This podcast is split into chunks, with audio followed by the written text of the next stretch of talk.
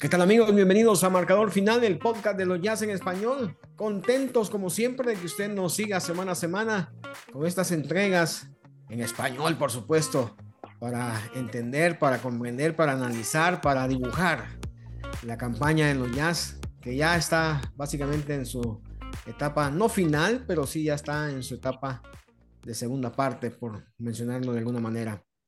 Les saluda Nelson Morán junto a Dan Clayton y a Carlos Artiles, les damos la más cordial bienvenida. Caballeros, ¿cómo están? Hola, ¿qué tal todos? Qué, qué privilegio, qué lujo es compartir con todos ustedes uh, en el otro lado de, esto, de, de este podcast uh, la experiencia de los Utah Jazz en español, el análisis de los Jazz en español, aunque esta semana tenemos que hablar de una mala recta. Los Jazz han perdido seis uh, de sus últimos siete partidos y vamos al entrar en detalles y en el análisis de, de por qué y qué significa y todo eso, pero gracias por estar aquí con nosotros, el marcador final para todo eso. Hola, saludos de Carlos Artiles y gracias a todos antes que nada por seguirnos, por estar ahí pendiente de los contenidos en español, se lo agradecemos, ese es el esfuerzo que estamos haciendo aquí cada semana y en todos los partidos. No se olviden de seguirnos por el SJP, por el segundo canal, donde ofrecemos esas transmisiones de los partidos en, en español, en, en, combinación con la emisora oficial, con la emisora que está dando eh, todos los partidos del Utah Jazz y que es la, la emisora que en español está haciendo el seguimiento habitual y que por tanto nosotros también en este esfuerzo de cada semana del, del podcast que estamos haciendo esta temporada y que está buena acogida está teniendo en, la, en las cifras que nos acaban de dar hace un rato y que no estamos pues muy satisfechos con ello. Y les pedimos que colaboren pues eh, digamos mm, pasando la voz no haciendo que la gente de nuestra comunidad dentro y fuera del estado de Utah pues nos siga y esté pendiente de estos de estos contenidos. Y sí efectivamente pues no estamos en el mejor momento de la temporada la verdad estamos ya en el último tercio y con unas perspectivas no muy agradables. Mm, ya decíamos que el cierre del mercado no había sido algo que a mucha gente le, le, contentó. De hecho, los aficionados yo creo que salieron eh, bastante eh, disgustados de eso, mientras que el front office pues parece que está satisfecho con lo que consiguió en ese acuerdo. Y yo creo que también la parte técnica de jugadores, etcétera, lo han sentido y esto lo estamos notando en, el, en los partidos y sobre todo yo creo que el, el que se vivió en, eh, en, en, este último encuentro en Atlanta me parece que es un poco eh, un, un, dato significativo de, de, lo que está pasando el equipo y ahora entraremos en, en detalles, pero sin duda alguna me parece que se reflejó en la cancha un poco esa situación de que se ha desinflado ¿no? el, el equipo de alguna manera, aunque mm, hay cosas a destacar, ¿no? y es el trabajo que se está haciendo y los minutos que se le están dando al, al talento joven. ¿no? Gracias, caballeros. Y a nadie le gusta perder, lógicamente, a este su servidor mucho menos, pero cuando hay derrotas, el análisis se, se vuelve más interesante, más intenso, más, más agudo. Y eso, eso me encanta. No por el, tema negativo de que, ah, perdimos, sino por el tema de, de entender, de tratar de, de, descifrar, tratar de ver qué hizo bien un equipo, qué hizo no tan bien el otro equipo, dónde estuvo la falla, dónde estuvo la, el ajuste. Y eso me emociona porque me encanta el básquetbol, como todos ustedes, amigos de marcador final. Y vamos a comenzar con el partido ante los Hornets de Charlotte, el 115-107 independientemente del, del, resultado de que Bridges tuvo un partidazo, 26 puntos, 50% de la pintura, 10 de 20, 4 de 6 de larga distancia, 2 de 4 de la zona de castigo. El, el, el partido de los Jazz, volvemos a caer siempre en, en, en, los mismos detalles. Los puntos en transición, 24, nos hicieron mucho daño. Las pérdidas de balón de los Jazz, 28 puntos, nos hicieron muchísimo daño. Y los puntos de segunda oportunidad, 13 puntos, nos hacen daño. Estos son los números, Dan Clayton, que, que tenemos que tener más, más en mente a la hora de ajustar. Ya, yeah, claro, eh, eh, es que Will Hardy lo menciona muchas veces, que el hecho de que los Jazz no siempre juegan con la misma precisión en, en las jugadas, las pérdidas de balón son evidencia de eso, como también los puntos en transición del oponente. Eso significa cuando el oponente está anotando mucho en transición, eso te dice que no estás valorando tu propia posesión tanto como, como debes de hacer. Y, y en este caso, los Jazz también tuvieron un, un, problema en la puntería de larga distancia. Solo 23% en los triples embocaron, incluso 2 de 8 de Keonte, 2 de 9 para Larry Markkinen, Taylor Hendricks 1 de 5, etcétera. El banquillo eh, uh, colectivamente lanzó 1 de 11 de larga distancia. Uh, así que ese también vuelve a ser un, problema para los Jazz que tienen noches donde, eh, donde están ardiendo desde lejos, pero también son capaces de tener noches como esta cuando los, los tiros simplemente no les están cayendo. Y, y, mira, ustedes saben que, que, yo soy una persona bastante um, positiva en términos de que quizás por los años de cubrir a los jazz durante etapas de reconstrucción, eh, soy, soy capaz a veces de, de disminuir el zoom y, y, ver el, el, panorama entero y decir, oh, o, o, sea, o sea, quitar del análisis mi, mi ojalá que ganen. En los años que los Jazz son, son muy buenos, como cuando eran contendedores con Rudy, Donovan y Quinn Snyder, yo, yo, prendo la tele cada noche o voy a la arena cada noche con la idea de que espero que, que, espero que ganen. Y este año no los estoy yendo con ese mismo ahínco porque entiendo que esta temporada en concreto no se va a medir por, por cuántas victorias logran. Pero al mismo tiempo, si seguimos hablando de, los, de la, los mismos, las mismas caídas, los mismos fallos, es como que tarde o temprano me gustaría ver un poco más de crecimiento en esas áreas, aunque, aunque realmente si te fijas en Charlotte, yo creo que el esfuerzo estaba ahí, el esfuerzo estaba bueno. En comparación, sé que vamos a entrar en el tema también del, del partido en Atlanta, pero hablando de Charlotte, yo creo que el esfuerzo estaba ahí y honestamente, si los Jazz meten dos triples más de sus 39 intentos, el, el, el, cierre es muy diferente, el cierre es mucho más apretado y, es posible que los Jazz ganen. Así que a veces se trata de que o metes lo, o, o, conviertes o lo conviertes en los tiros y eso decide el juego. Y prefiero eso que estar aquí hablando de los esfuerzos de, del equipo en una noche dada. No sé si están de acuerdo conmigo o no. Bueno, de estos tres últimos partidos que son los que vamos a comentar en este podcast de, de en esta edición de marcador final.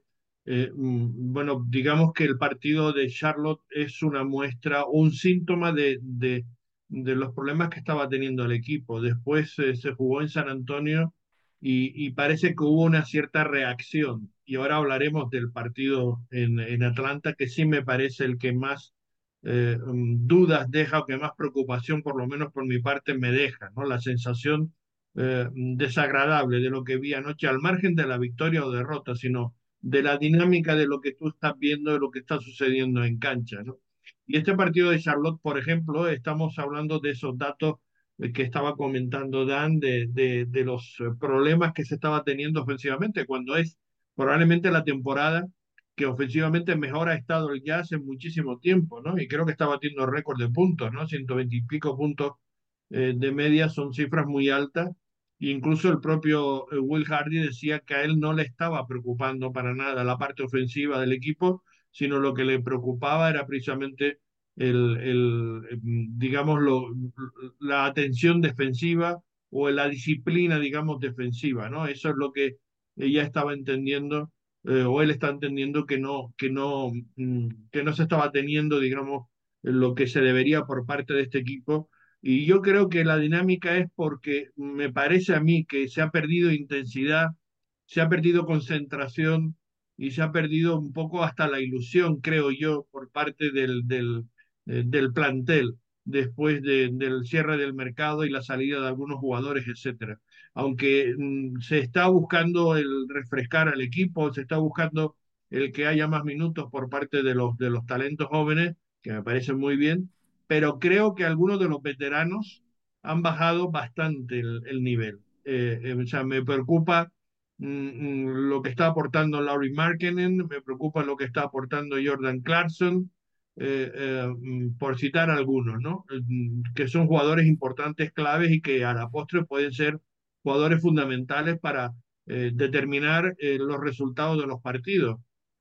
Y sobre todo me preocupa dinámicas negativas, que es lo que siempre he dicho, o sea, que se deje de competir o que sí, se estén formando jugadores, pero yo creo que habría que preguntarse eh, si valió la pena hacer los cambios en el mercado que se hicieron para perder tanta competitividad como estamos viendo que el equipo ha perdido a partir de eso. Yo dejo esa pregunta ahí. ¿no? Bueno, eh, yo no estoy de acuerdo con el tema de la ilusión porque, y, lo entiendo perfectamente, Carlos, tu punto de vista lo entiendo perfectamente, pero también no lo comparto en totalidad porque la ilusión me, me, me, imagino que hay una ilusión personal, individual y hay una ilusión como grupo. La ilusión como grupo, lógicamente, llegar a la postemporada, la personal, pues lógicamente anotarte ahí en tu, en tu récord, en tu planilla, en tu hoja de estadísticas, que ya, ya fuiste a un playoff o una postemporada. Pero para el caso de Markkanen, 21 puntos ante el cuadro de Charlotte en el partido que estamos analizando, en el partido de los Hornets. 9 de 10 de la zona de castigo, 5 de 14 de la pintura, 2 de 9 de larga distancia. 5 de 14. Exacto. El problema de Markkanen es la efectividad. Nos tenía acostumbrados siempre a un 60, 70, 80% de efectividad. Y ahora lo vemos batallar con la efectividad. Pero también no me van a dejar mentir. La marca sobre Markkanen ha cambiado. La marca sobre yeah. Markkanen ha sido más física. Se ha vuelto más física. Y, y, y, y, no quiero apoyarme en el tema arbitral porque los árbitros son parte del juego. Pero las llamadas no han estado ahí. No, mira, eh, eh, es una estrategia totalmente dentro de los límites del juego y de las reglas que, que tú ante un duelo más alto, porque los Jazz tratan de crear duelos donde Markkinen puede jugar ante un defensor más pequeño que él.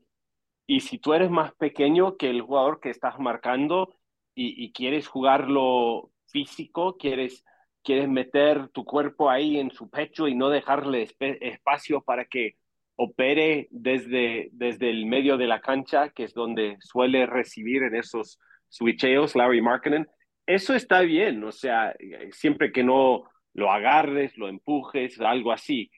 Um, para mí, la, la, el, el, peso de eso o, o la, eh, la, responsabilidad de arreglar eso cae sobre el mismo Larry Markkinen y, y, y, cae sobre Will Hardy y cae sobre el equipo para cambiar esa dinámica, castigando la idea de, de que se puede marcar a Markkanen así, porque mira, yo, ustedes saben que yo, me encanta Larry Markkanen, me encanta su juego, es, es, muy bueno, es muy, es único en términos de, de cómo juega a, su estatura y, y, y a su uh, nivel de lanzar y atacar la, el metálico pero escucha, estos son sus datos de lanzar en los últimos cinco juegos, ¿ok?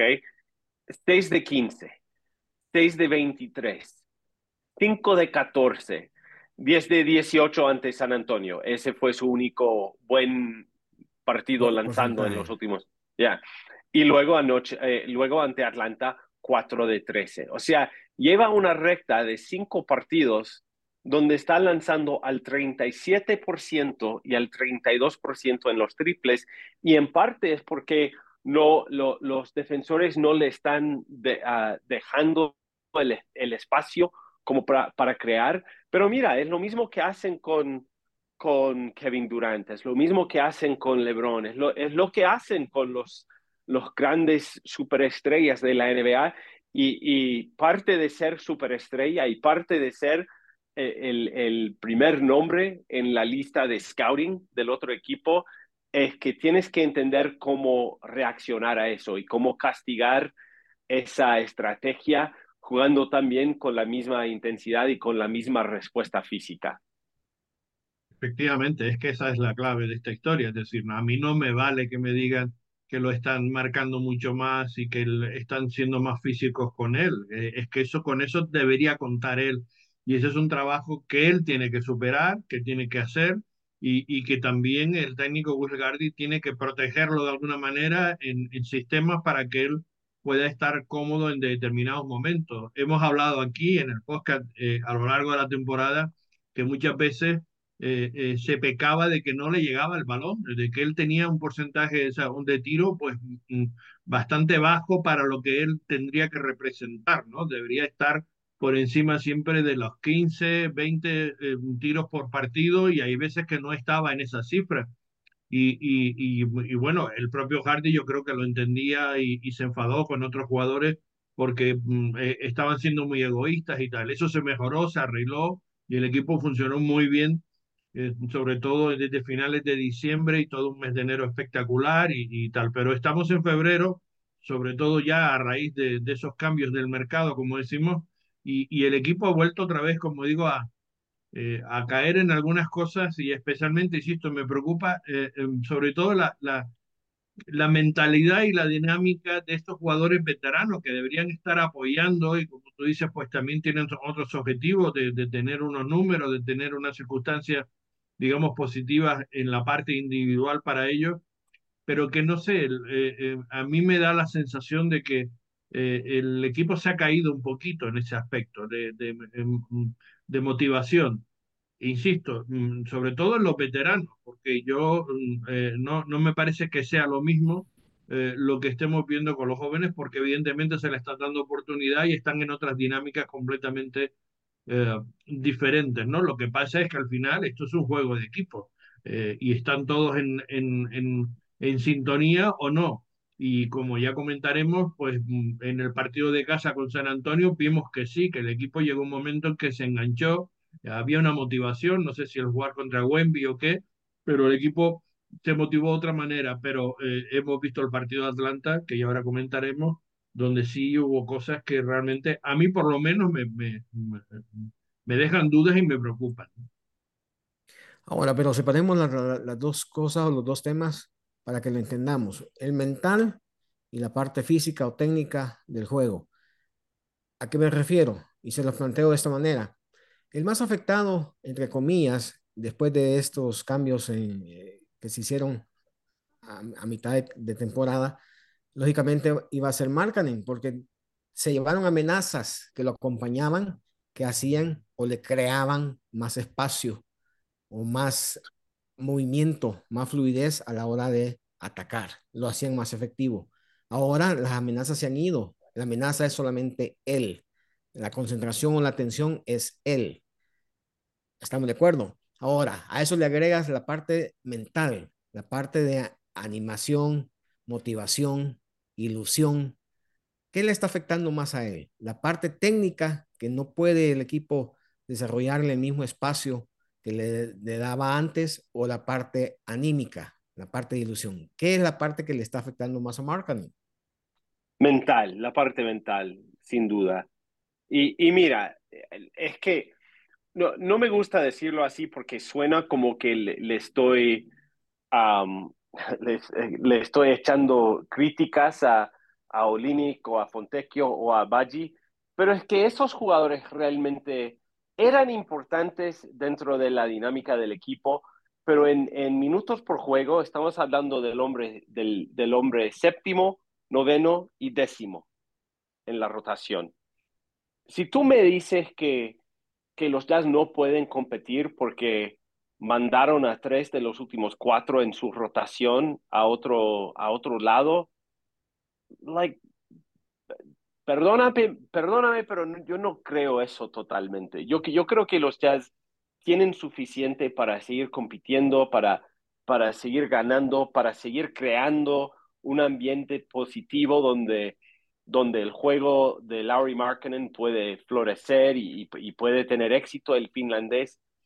Para mí es que el equipo ha reaccionado mentalmente a los traspasos. Quizás, o sea, yo no, yo tampoco leo las mentes de los jugadores, pero puede ser que hayan reaccionado los jugadores mentalmente como que la, la gerencia les haya quitado la, la, la habilidad de, de, competir. Yo no lo veo así. Yo creo que aunque, aunque Olinik sobre todo uh, fue importante a la hora de, de lo, los Jazz no tienen muchos facilitadores puros en su plantel y, y Kelly Olynyk capaz que, que fue el mejor pasador en la plantilla de los Jazz en esta temporada. O sea que lo que, lo que contribuye o lo que contribuía Olinic sí es importante, pero era importante por 19 minutos por juego. No estamos hablando de un jugador clave que estaba en todos los momentos importantes de partidos apretados. Fue un role player, fue un jugador que, que contribuía de, de vez en cuando y se sentaba de nuevo.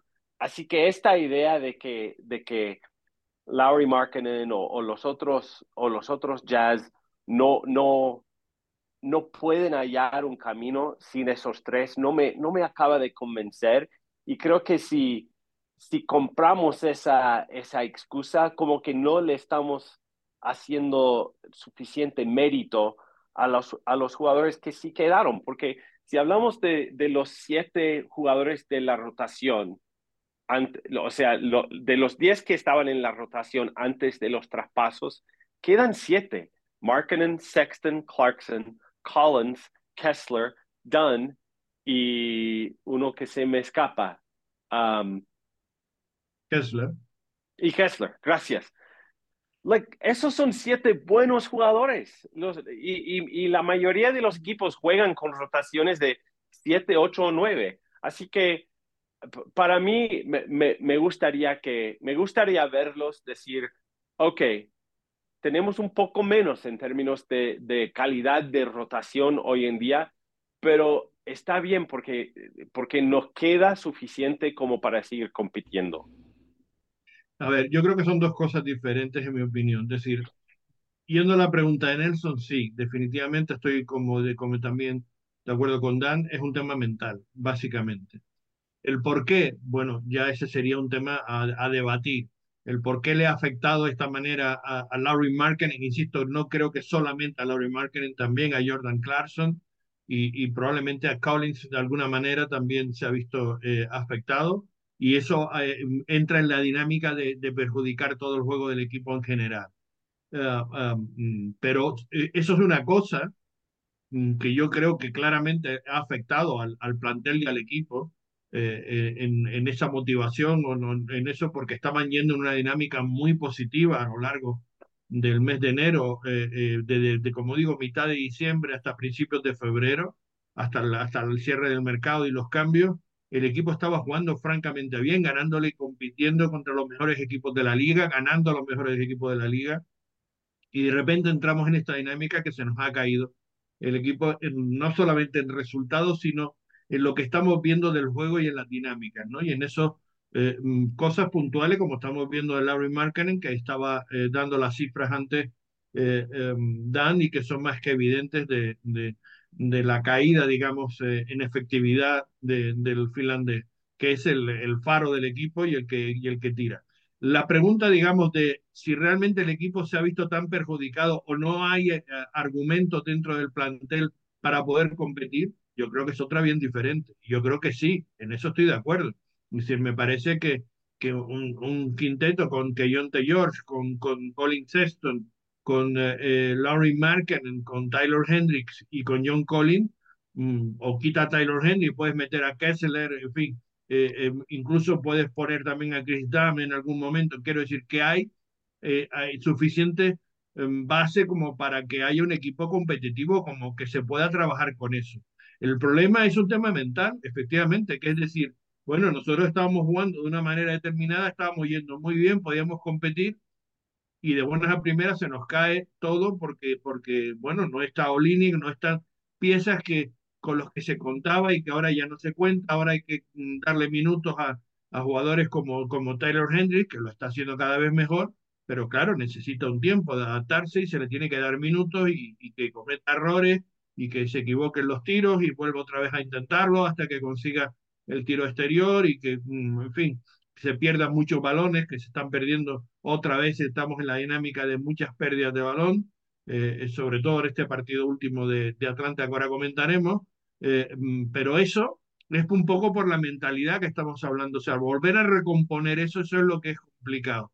Por eso digo que mm, yo creo que no son dos cosas equiparables. Es decir, una cosa es cierta, creo que el equipo ha caído, pero tampoco, digamos, hay que decir que, el equipo ha caído porque ha perdido competitividad porque el plantel no es bueno. No son eh, eh, situaciones, digamos, que una tenga que ver con la otra. Me parece que el equipo sí, efectivamente, mentalmente se ha venido un poquito abajo, pero hay argumentos para seguir compitiendo bien, es decir, hay buen plantel para seguir siendo competitivo.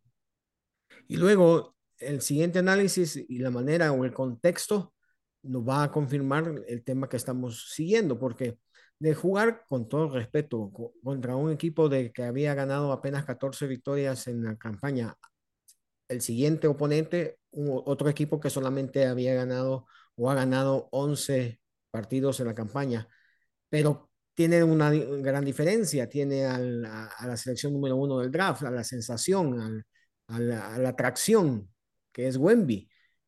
El ánimo, la ilusión fue diferente ante el cuadro de San Antonio o, estoy leyendo mal yo? No, yo creo que, yo creo que ese análisis es, es, correcto. Yo, yo creo que no sé si es porque estaban ya tan hambrientos después de perder cinco al hilo o, simplemente el hecho de que habían vuelto mentalmente. Es que, es que, mira, los jugadores durante el fin de semana de All Star, todos van a diferentes partes, a diferentes lados para relajarse y luego regresan y, en menos de 24 horas tienen que jugar un partido juntos. Es posible que, que todavía no, no estaban todos en la misma página, pero ya para esta cita del pasado domingo, quizás quizás sí habían tenido más tiempo para ponerse todos al, al momento, al tanto y, y, en la misma página, porque el, eh, tanto el esfuerzo como la ejecución uh, colaborativa fueron mejores ante San Antonio, empezando con Marketing, ya mencionamos que ese fue el, el partido donde realmente él, él estaba más acertado que en toda esta última recta con 26 puntos y, y 10 de, de 18 del campo pero también hay que mencionar que Sexton y Clarkson pues, se fueron con 10 asistencias cada uno. O sea que eso que hemos mencionado, que, que sin Olinick nos falta un poco la, la creación, un, jugador que, que maneje la ofensiva, que produzca para sí mismo y para otra gente. Eso es, eso es algo que a veces ha hecho falta y que esa noche en concreto ante San Antonio a ese dúo de Sexton y Clarkson lo, lo, lo ocuparon o, lo llenaron esa necesidad, esa carencia bastante bien y, y, es así que los Jazz terminaron una noche muy productiva en, en la ofensiva, 51% del campo, 17 triples embocados, muchísimas visitas a la línea, 36 asistencias como equipo. Es que estaban todos muy, eh, la química del grupo era mucho mejor el día domingo que en los otros dos partidos de esta, de esta última semana. Y no nos olvidemos que se jugaba en casa, decir, que eso también es un factor. Eh, de los tres partidos, el único de, local era precisamente con San Antonio, era el domingo también, en fin, eh, fueron unas circunstancias diferentes y yo creo que un poco fue la excepción, pero que muestra que el equipo cuando puede, cuando tiene que competir y cuando está en esa dinámica positiva, eh, eh, pues se puede alcanzar ese, ese buen resultado eh, y, bueno, apoyándose en jugadores que sí están bien, porque Colin Sexton está siendo el mejor jugador del Jazz con diferencia en lo que llevamos de año, ¿no? Está promediando casi un 50% en tiro o un 50% en tiros de campo y un 45% en triple, y con casi seis asistencias y, y, y un robo por partido en, en 25 minutos de media que, que, que está en cancha y, y, 20 puntos que está anotando, o sea que no baja de esos 20 puntos, es el jugador que con diferencia está manteniendo la parte ofensiva del equipo y está siendo el más regular y el, y el mejor jugador, ya lo estábamos comentando también hace tiempo, que era sin duda alguna el que, que en esta temporada había dado una evolución más positiva y sobre todo desde que se le dio la titularidad y ese puesto de escolta, eh, está siendo el jugador más eh, diferencial en, en todos los aspectos, ¿no? pero eh, mm, yo creo que sin duda alguna eh, este partido en San Antonio mostró lo que estamos hablando, que son dos cosas diferentes. Una cosa es el tema mental y otra cosa es que el equipo se haya caído porque no hay jugadores O sea, no hay plantilla para competir en absoluto. Eh, es eso. Y ese partido en San Antonio, aunque sea contra uno de los eh, peores equipos de la liga, pero mostró que cuando se está en dinámica positiva, el equipo es capaz de ganar y jugar bien, porque el partido no solamente se ganó, sino que también el equipo jugó bien en lo defensivo y en lo, y en lo ofensivo. Entonces nos queda claro de que hay una motivación siempre extra cuando vas a jugar contra LeBron, cuando vas a jugar contra Kevin Durant, claro. cuando vas a jugar contra Wemby. Y, y, y, lógicamente tú quieres ganarle a los mejores, quieres salir eh, en los highlights con los mejores, sin duda alguna, ¿no? Porque luego se viene el partido ante los halcones y volvemos a la dinámica negativa o a la mentalidad donde cabizbaja, donde no nos encontramos, no valoramos el balón, no lo cuidamos, no lo protegemos y caemos en ese, en ese bache del cual nos cuesta salir mucho, que fue lo que pasó ante los halcones. Los halcones que, por cierto, estaban jugando sin Trey Young, su mejor estrellón, o por, por lo menos el que más atención y, más honores ha, ha tenido, eh, ha sido tres veces All-Star, Trey Young. Así que quizá, no, no sé si, o sea, si compramos tu, uh, tu línea, Nelson, o tu, o tu análisis de que quizás la, la calidad del oponente te, te, es lo que a veces te motiva o lo que te tiene motivar, te, te puede motivar. Quizás la ausencia de Trey Young les hizo relajarse un poco. Pero, pero yo, perdóname, yo... había otras dos motivaciones. Colin volvía a jugar contra su ex equipo y él quería especialmente estar bien y la verdad que no lo estuvo. Y Colin Sexton, no. que es de la zona. Es decir, que era otro jugador que también especialmente tenía motivación, ¿no? Y Walker Kessler también es de esa parte Exacto. del país. Yeah. Um, aunque, y, y, y, realmente, yo, e, es difícil para mí desde mi sofá decir que, que, que es el impacto emocional sobre, sobre John, porque a veces un jugador vuelve a su ex equipo y eso lo motiva a jugar bien y otras veces vuelve y como que se emociona y, sus comentarios y su reacción emocional después del partido me dice que quizás hablando de John solamente, quizás el, el hecho de, volver a jugar en, esa arena, en esa cancha, le, le, emocionó bastante para hacer más difícil el, el, juego, pero no sé. No, mi punto era solo que, mira, después del partido, Will Hardy dijo que, que fue un partido que, que en su parecer el, el equipo entró en ese partido a la deriva dijo que we just drifted into the game. Claro, totalmente. Um, ¿Cuántos minutos pasaron sin que, sin que metiera la primera canasta? No me acuerdo ahora, pero. Yeah, ca Ustedes casi estaba la minutos. transmisión, creo que cinco minutos, una cosa así, ¿no? Yeah. Cuatro, cuatro Yeah, minutos y algo. Cu cuatro y cincuenta segundos o algo así. Fue, fue justo antes de los siete minutos en el, en desastre, el primer periodo.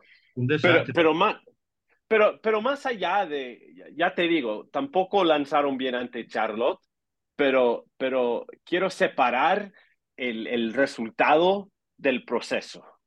Eh, ante Charlotte no, no, me molestó el proceso, solo, solo es que los tiros no, no estaban entrando y eso a veces pasa. Ante Atlanta, en mi parecer y aparentemente en, en la opinión también de Will Hardy, es que no entraron con la mentalidad correcta.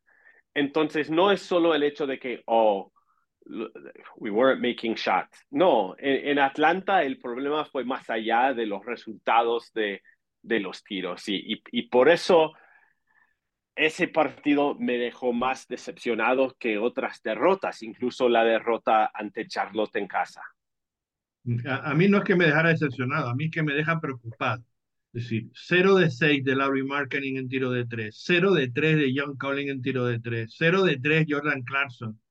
Eh, decir, eh, bueno, eh, esto es un, una situación mm, que realmente, bueno, pues es para tener muy en cuenta, ¿no? 4 de 3 en tiro de campo de Larry Marketing, un 30%.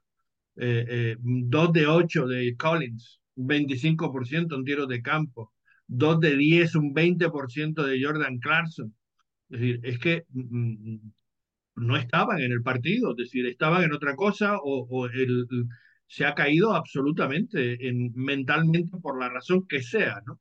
Eh, pero, pero lo cierto es que eso lo vimos y es lo que me preocupa, sinceramente, porque digo, no es un partido concreto que tú dices, bueno, es que, es que él no estaba enchufado. Bueno, puede ser y, y, y, puede haber unas razones, habrá que buscarle alguna explicación, etcétera, ¿no? Pero mm, eh, lo cierto es que no, el único que estaba enganchado era Colin Sexton, que es el que mantuvo al equipo prácticamente, y que John Taylor también, en, en buenos momentos, y, y, y, el chaval Taylor Hendricks, que, que bueno, que otra vez está en una dinámica positiva y tuvo, eh, yo creo que unos eh, momentos brillantes, por, por, sobre todo en la parte defensiva, que yo creo que estuvo muy bien, y en ataque también fue buscando su sitio y, y, fue encontrándose. O sea, eh, eso es lo que uno rescata. En definitiva, es lo que estamos viendo que probablemente eh, Nelson y Dan sea lo, en lo que tenemos o a lo que tenemos que agarrarnos en los próximos veintipico partidos que nos quedan, ¿no? De aquí al final de este último tercio de la temporada. En ver la evolución de los chicos jóvenes, pero deberíamos también ver que, que el, los equipos, los jugadores, digamos, importantes del plantel no deberían tampoco caerse de esta manera, tendrían que ayudar a seguir compitiendo, a seguir viendo que el equipo tiene opciones de seguir estando, eh, eh, digamos, compitiendo de aquí al final, porque es muy mala la racha negativa. Cuando se entran en esa dinámica, es lo que a mí realmente me preocupa. ¿no? Estamos en marcador Estamos final, el podcast de los jazz, en español. Los jazz, el partido ante Charlotte, el partido ante las espuelas y el partido ante el cuadro de los, de los halcones. Y luego, ya para cerrar ese partido de los halcones, vuelve a pasar lo mismo o, volvemos a señalar las mismas áreas. Puntos de segunda oportunidad, 22. Puntos debido a pérdidas de balón, 28. Puntos en transición del oponente, 22. Se cae el equipo mentalmente y volvemos a caer en los mismos, en los mismos, o a cometer los mismos pecados. Ahora, la pregunta es, bueno, para el partido de, ante, ante Orlando, no va a estar Wemby, no va a estar LeBron, no va a estar Kevin Durán. ¿Cómo levantamos el ánimo al equipo? ¿Cómo lo hacemos que se motiven? Pero estás Alibarto. y nada. Y, pa y, y Pablo Banquero. Sí, Pablo um, Banquero. Mira, eh, eh, a estas alturas, eh, estamos hablando de, de 15 de los mejores 450 jugadores basqueteros en el universo en algún momento eh, tiene, tienes que, tiene que venir la automotivación. No, no, no, no, tu motivación no se puede basar en quién está enfrente, quién está adelante. Y, y tampoco, y tampoco asumo que ese es el caso. Eh, es una posible teoría que hemos estado uh, platicando, pero honestamente yo creo que los Jazz han caído un poco en la excusa de que después de los, después de los traspasos que, que, que ahora van un poco más, um, tienen, tienen, tienen, menos jugadores de, de, calidad rotación, están invirtiendo minutos en, en jugadores que, que, no, que realmente, que, que, quizás no estén listos hoy en día para ayudar al equipo, pero que su, su progreso y su desarrollo es importante para el futuro. Entonces, Así que, entonces, perdón que te, te interrumpa. No, no, no, dale. Juego casual. Ya, yeah, como que, como que están, mira, restan 23 partidos y, y, y casi como es un, que, como que es un countdown para, para llegar al final de la temporada. Y, y muchos de estos jugadores no han tenido esa experiencia de, de simplemente jugar para, para jugar, o sea, jugar sin, sin realmente el, el, algún premio en el otro lado de la, de la um, línea final. Del proceso, de la línea final. Um, pero, pero eso no significa que estos partidos no son significativos por alguna raz razón u otra. Hay jugadores que tienen situaciones contratales, hay, hay otros jugadores que, que quizás este año pueden pueden negociar o extender sus, sus, pro, sus próximos contratos para el futuro. Hay otros que se están tratando de ganar un papel ya más fijo con, con la versión futura de los Jazz que, que pretende contender para títulos. Así, o sea que hay mucho para qué batallar, esforzarse, demostrar lo que puedes hacer. Y, y creo que los Jazz tienen que volver a, a, ese, a tener ese hambre que tenían en, en diciembre y en enero, que eh, ese hambre que produjo una recta de 15 y 4, con básicamente el mismo grupo. Bueno, menos Olinik y Fontecchio y Abaji, pero ya dijimos que esos jugadores estaban jugando a roles un poco secundarios, o sea, no eran los, estrella, los superestrellas del equipo que, que iba 15 y 4 en diciembre y en enero. Así que para mí, lo, lo perfecto en estos últimos 23, empezando en Orlando, sería verlos enchufar ya la, la motivación y, la, y las, las sencillas ganas de, de ganar el partido. A ver, decir, yo creo que hay una cosa, en mi opinión, incuestionable, visto lo que, lo, lo que estamos viendo en la dinámica del equipo, y es que mm, eh, los traspasos afectaron al grupo. Eso es evidente.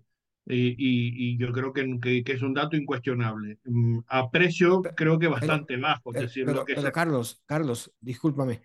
Eh, de acuerdo contigo, afectaron, pero según lo que estamos viendo, afectaron la química del equipo, no afectaron la dinámica en la cancha del equipo. Lógicamente, la química ahora está afectando la dinámica en la cancha en el, del equipo. Claro, es que yo voy a eso, te quiero decir, hecho ese análisis de que eso es, eso es así y esa es la realidad, hay que buscarle una motivación a, a, que este grupo vuelva otra vez a entrar en una dinámica positiva y eso yo creo que Will Hardy lo ha demostrado que cuando se le ha caído eh, en estos últimos, eh, eh, bueno, las dos temporadas que lleva con el equipo, ha sabido remontar, ha sabido reagrupar. Recordemos el año pasado que fue todavía más drástico, digamos, los cambios que se hicieron en el plantel con jugadores que eran más, eh, digamos, del quinteto inicial y que afectaban más directamente en todos los sentidos. Él fue capaz después de entrar en una crisis, que recordemos que el equipo también entró en una dinámica muy mala, se acabó terminando muy bien, entrando en una, en una, dinámica muy positiva y el equipo eh, se encontró otra vez a sí mismo. Pues creo que mm, tenemos que volver otra vez a, aspirar a eso. Yo creo que Hardy estará en ese trabajo, en volver a recuperar al equipo, a la química y a, y a la dinámica positiva. Me parece que se puede seguir aspirando, ¿por qué no? Yo creo que no se ha perdido todavía las opciones de poder meterse en play-in que está difícil, evidentemente es así, es decir, estamos ahora mismo con 27 victorias y 32 derrotas, Los Ángeles eh, Lakers es el que está metido en el puesto décimo eh, y, y, en play-in con 31 28, Golden State Warriors tiene 30 27, es decir, no estamos tan lejos, es decir, creo que, que se podría, digamos, eh, seguir aspirando a eso, a, intentar pelear por meterse en el play-in, que, que, viene a significar, bueno, pues jugar postemporada y que, por ejemplo, que a jugadores como Laurie Markkinen quizás eso puede ser una motivación muy especial para él que no ha podido jugarlo hasta el momento. Entonces, me parece que eh, yo creo que la cosa tendría que ir por esa dinámica, independientemente de que el darle minutos a los jugadores jóvenes, pues también es una motivación extra, en el sentido que estamos viendo cómo ellos están mejorando, están evolucionando y están eh, siendo muy positivos para el proyecto digamos, de futuro del, del, del Utah Jazz. Pero creo que también se puede encontrar en la propia motivación de competir para alcanzar los play-in. No estamos, insisto, tan lejos. Aunque hayamos entrado en esa dinámica, hay que cambiarla cuanto antes. Y estoy seguro que Will Hardy está en, esa, en ese trabajo, porque, insistimos, independientemente de que se haya caído mentalmente el equipo, lo que, lo que sí está claro también es que hay equipo. Es decir, hay plantel, hay plantilla, hay jugadores con talento, con calidad, como para poder competir. Está clarísimo. De acuerdo contigo, Carlos, con tu comentario. Y luego, si vemos el calendario, se vienen partidos interesantes. Vamos a visitar a, a los campeones. Vamos a jugar contra Denver el 9 de marzo. Luego viene a, acá a Lake City el, el, siguiente martes, después de ese 9 de marzo, vienen los, los posibles campeones de la Conferencia del Este o posibles campeones de este torneo, de este año, Boston. Luego viene Minnesota, que sin duda alguna va, va, va a dar batalla en las finales del, del oeste. Luego para viene, dos juegos. Para, dos, para juegos. dos, juegos. exacto. Luego exacto. vamos y visitamos a OKC, ¿eh? a Dallas. O sea, Dallas viene acá el 25 del mes. Y o sea, también dos veces contra, contra Dallas. exacto, hay partidos interesantes. No, por eso, por eso cuando, cuando Carlos dice que los Jazz tienen suficiente talento como para competir o, a, ahora, hoy en día, yo estoy de acuerdo si es que calificamos y, y, y, y aclaramos que lo que queremos decir con eso es que de, de, día a día pueden competir en los juegos. Eso no, eso no significa que son competidores para el título si se ponen bien mentalmente. Yo creo que los Jazz están lejos de eso y, y, y los partidos contra equipazos como Denver, como Boston, como Minnesota, como OKC, pueden enseñarnos lo, lo lejos que estamos o, o el, el, el, terreno que tenemos que cubrir para, para tener ya esa meta al alcance. Para llegar ahí. Ya, yeah, exacto. No, en una pero, serie no, no, no, tendríamos opción, está claro. pero, pero, pero, yo no pido que los Jazz compitan este año para un título ante Boston. Yo lo claro, que yo claro. pido es que compitamos mejor de un día a otro, que, que estemos mentalmente en los partidos, que no, entramos, que no entremos, como dijo Will Hardy, a la deriva a los partidos, que entremos con intención y con un buen plan de juego y, y una buena me gustó la palabra disciplina que usó Carlos anteriormente, que entremos con disciplina en los partidos y, y, y si pasa eso, eh, me da igual si ganamos o perdemos en, en, en una noche específica, porque la, la, realidad es que no estamos, los jazz de este año, estamos compitiendo para, para llegar a un a un destino futuro. No, o sea, es más importante establecer y averiguar y analizar quién, cuáles de estos jugadores van a ser parte de un jazz futuro que ya está contendiendo para,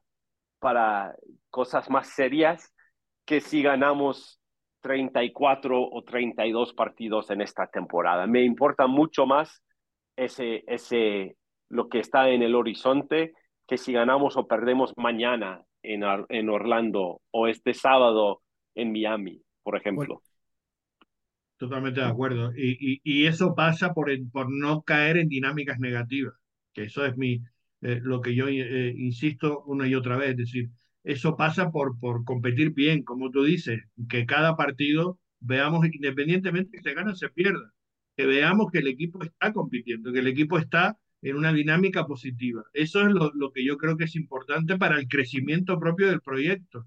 Es que cuando se entran en, en, dinámica como la que llevamos ahora, con tantos partidos perdidos y algunos como el de, el de anoche, especialmente contra Atlanta, pues te preocupa, te preocupa porque se hay que romperlo inmediatamente y esto tiene que cambiar porque yo creo que ayer fue un punto de inflexión a la baja, es decir, que el equipo cayó eso, en, en, en empezar un partido um, fuera de, de, de, de, concentración, fuera de todo, es decir, y, y, no se remontó a lo largo de todo el encuentro, sobre todo digo jugadores claves, jugadores importantes para la franquicia. Entonces, eso hay que romperlo, esa dinámica hay que cambiarla, independientemente de que se gane o se pierda. Es evidente que este equipo no va a competir para ser campeón porque eso, con una serie con cualquiera de esos equipos no tiene opción ninguna, pero sí pelear por eso, por intentar meterse en play-in. ¿Por, ¿Por, qué no? Vamos a seguir ilusionándonos en eso. Eh, la afición seguro que le va a encantar estar ilusionada en ese aspecto, independientemente de que vea además crecer a algunos de los chicos jóvenes, pero sobre todo lo que, lo que le va a gustar es ver que el equipo compite en cada partido y que, que, es un buen contendiente partido a partido, sabiendo que no, este año no vamos a ir a aspirar absolutamente a nada, porque tampoco es el objetivo y porque estamos en esa fase de, de buscar qué, es el mejor equipo que podemos tener, pero también todo el mundo quiere que esto sea más corto que largo. Es decir, que nadie está esperando a que esto sean dinámicas de cuatro o cinco años, sino que sean dinámicas lo más corto posible, ¿no? Entonces, ese paso atrás que se ha dado en, en, en estos mercados, pues que, que, realmente después veamos que tiene sus frutos. Ahora, les confieso algo, ¿eh? Lógicamente el partido ante las escuelas, la atracción principal, Wemby, jugadorazo, ¿eh? qué bendecida es la liga que va a tener este jugador siempre y cuando las lesiones lo respeten por, para, para ratos. ¿eh? Lo que muestra 22 puntos, 10 tableros, la agilidad, es un 7-4, es uh -huh. increíble. Pero lo que más me gustó a mí, haciendo un lado la victoria ante las espuelas, fue la defensa sobre Wemby. Hendricks, nueve puntos, pero estuvo, hizo un excelente trabajo defendiéndonos y además la defensa que en algún momento eh, lo asistían Collins, lo asistía, Sexton. Eso fue lo que más me gustó, la defensa sobre Wemby en ese partido. Ya, Hendricks tiene algunas herramientas muy especiales en, en, defensa, sobre todo. Yo creo que va a, a, ser un buen defensor en esta liga. Puede quedarse enfrente de jugadores perimetrales, pero también puede contender con, con grandotes como Wemby en el poste medio, poste bajo. Uh, estoy muy animado para seguir su progreso, aunque hoy por hoy creo que está un poco lejos de, de donde los Jazz quisieran que estuviera en, un futuro quizás no tan lejano. Y lo otro que me gustó, volviendo al tema de, de la defensa sobre Wemby, es que después de que Hendricks cometió su sexta falta y, fue eliminado del, del, cierre de ese partido, fue Markkinen quien lo defendía a Wemby. Y Markkinen también hizo un buen trabajo. Uh, de hecho, Wemby no sacó un intento del campo en los últimos ocho minutos de ese encuentro uh, ante la defensa de Markkinen. Y, y, eso significa que Lowry estaba haciendo un buen trabajo de negarle los, los ángulos, negarle que recibiera el balón limpiamente en, en situaciones peligrosas. Y, y, es más evidencia aún de que este equipo tiene, tiene jugadorazos también. Este equipo tiene tiene las herramientas para, para ser, uh, para, para empujar, para presionar a los otros equipos. Ya sabemos que San Antonio también está en un proceso de, de establecer su futuro en base a una reconstrucción, pero aún antes, eh, es que hemos tenido buenas victorias este año. Ok, sí, la remontada, rem ganamos dos veces ante Milwaukee. Este equipo tiene cosas como para como para batallar hasta con los hombres grandes, solo que, solo que ha, hace falta que, que enchufemos esa parte más a menudo, porque la defensa de, de Markkinen, uh, el desempeño que, que hace en defensa algunas noches ha sido espectacular en algunos casos. Sí, el problema es que no hay continuidad con eso de, de Lauri. Hay, hay momentos que se despista o que se desconcentra o que no está eh, afortunado, en, eh, llega tarde, es decir, a veces le pasa eso al, al, al, finlandés, pero bueno, no es su mejor virtud la de defender, o sea, su virtud es el ataque y, y, el, y el estar más acertado en sus porcentajes. Por eso hay que recuperarlo inmediatamente. Por eso digo que, bueno, en, comentábamos antes en este partido de la noche lo mal que estuvieron algunos, pero hay que decir lo bien que estuvo también que Jonte Collins, eh, eh, Tyler Henry, como digo, que también eh, está trabajando muy bien, Walker Kessler, que también me parece que, que evoluciona, también le cuesta a veces, se, se, se, pierde un poquito o pierde concentración, pero, pero está entrando cada vez en dinámicas más regulares, muy, muy positivas. Es decir, yo creo que eso es lo que hay que rescatar y en ese sentido vemos que el equipo, a poco que se pongan bien, eh, eh, pues eso, marquen, eh, marquen y, y, Jordan Clarkson y apoyen y, y arropen, digamos, el empuje o el esfuerzo que se está haciendo por parte de los jóvenes, este equipo tiene que competir y competir bien. Eh, vamos a ver con Bryce Sensabon, que quizás es el que más está tardando en entrar en dinámicas positivas, pues también puede entrar un poquito más y aportar algo más interesante, ¿no? Que a veces tiene esos tiros mm, que sí resultan sorprendentes y, muy positivos, pero, pero tiene que, aportar más de eso, ¿no? Eh, eh, tiene que estar un poco más en ese tipo de, de dinámicas, pero mm, insisto, me parece que hay equipo para competir, para estar, y yo me gustaría y me ilusionaría el que siguiéramos compitiendo por intentar meternos en los, en los play-in. Me parece que no está tan lejos y que el equipo está para ello y, y, y estoy seguro además que Will Hardy va a saber recomponer, va a saber recuperar a este, a este equipo para que sea eh, competitivo de aquí al final de temporada. Por, o por lo menos que los, que los últimos 23 partidos sean significativos. O sea, llegar o no llegar para mí eh, eh, no es la meta, pero la meta es que, que haya posibilidad en la recta final para que los, los, los partidos signifiquen algo y, y, así, y así crear un ambiente, un contexto fructífero para el desarrollo de, de los jugadores jóvenes y también los veteranos. yo, yo en lo personal espero buenos partidos ante Denver, ante Boston, ante Minnesota, buenos partidos de Hendricks, buenos partidos de, de KG, buenos partidos de Markkanen, por supuesto, que se, que se motiven a, a darnos noches buenas, ganemos, perdamos, no importa, pero que el esfuerzo esté ahí, como todos hemos quedado en acuerdo. Tenemos que irnos, amigos, contentos como siempre, agradecidos porque nos siguen semana a semana. Comparta este podcast con sus amigos, compártalo con su familia. Es el podcast de los Jazz en español, marcador final. Caballeros, su saludo de despedida, Dan. Bueno, quedan 23 y estamos muy interesados todos para ver qué, qué pasa con el, el, nivel de esfuerzo y también con los resultados, pero más importante lo eso primero. Así que vamos a ver cómo, cómo uh, si se ponen bien y cuándo se ponen bien estos Utah Jazz, porque nos interesa mucho lo que, lo que están creando y el cimiento que están estableciendo para, para un futuro, ojalá contendiente acá en el Valle Salado. Gracias por escuchar, gracias por seguir nuestro análisis y adelante con los Utah Jazz. Sí, el saludo de Carlos Artiles. Hasta la próxima semana eh, con la ilusión manten, que nos mantenemos absolutamente en este equipo y en este proyecto. Que nadie se equivoque. Una cosa es que analicemos lo que está pasando y otra cosa es lo que pensamos que es eh, eh, el trabajo que se está haciendo de futuro. Y yo sigo convencido que este es un, un proyecto que va por buen camino, que va yendo hacia eh, bueno, a lo que todos aspiramos, que en poco tiempo sea un equipo que pueda competir por el título. Ese es el gran objetivo y este año es una parte, digamos, del proceso. Veamos un, unos últimos, un último tercio de la temporada donde el equipo siga evolucionando en positivo y eso es lo que todos eh, aspiramos y, nos ilusiona. El saludo y hasta la próxima semana. Gracias, caballero. Yo lo que voy a pedirle a los Jazz overtime ante Boston, Minnesota y ante Dallas cuando vengan y jueguen a casa. y doble overtime si se puede. ¿eh?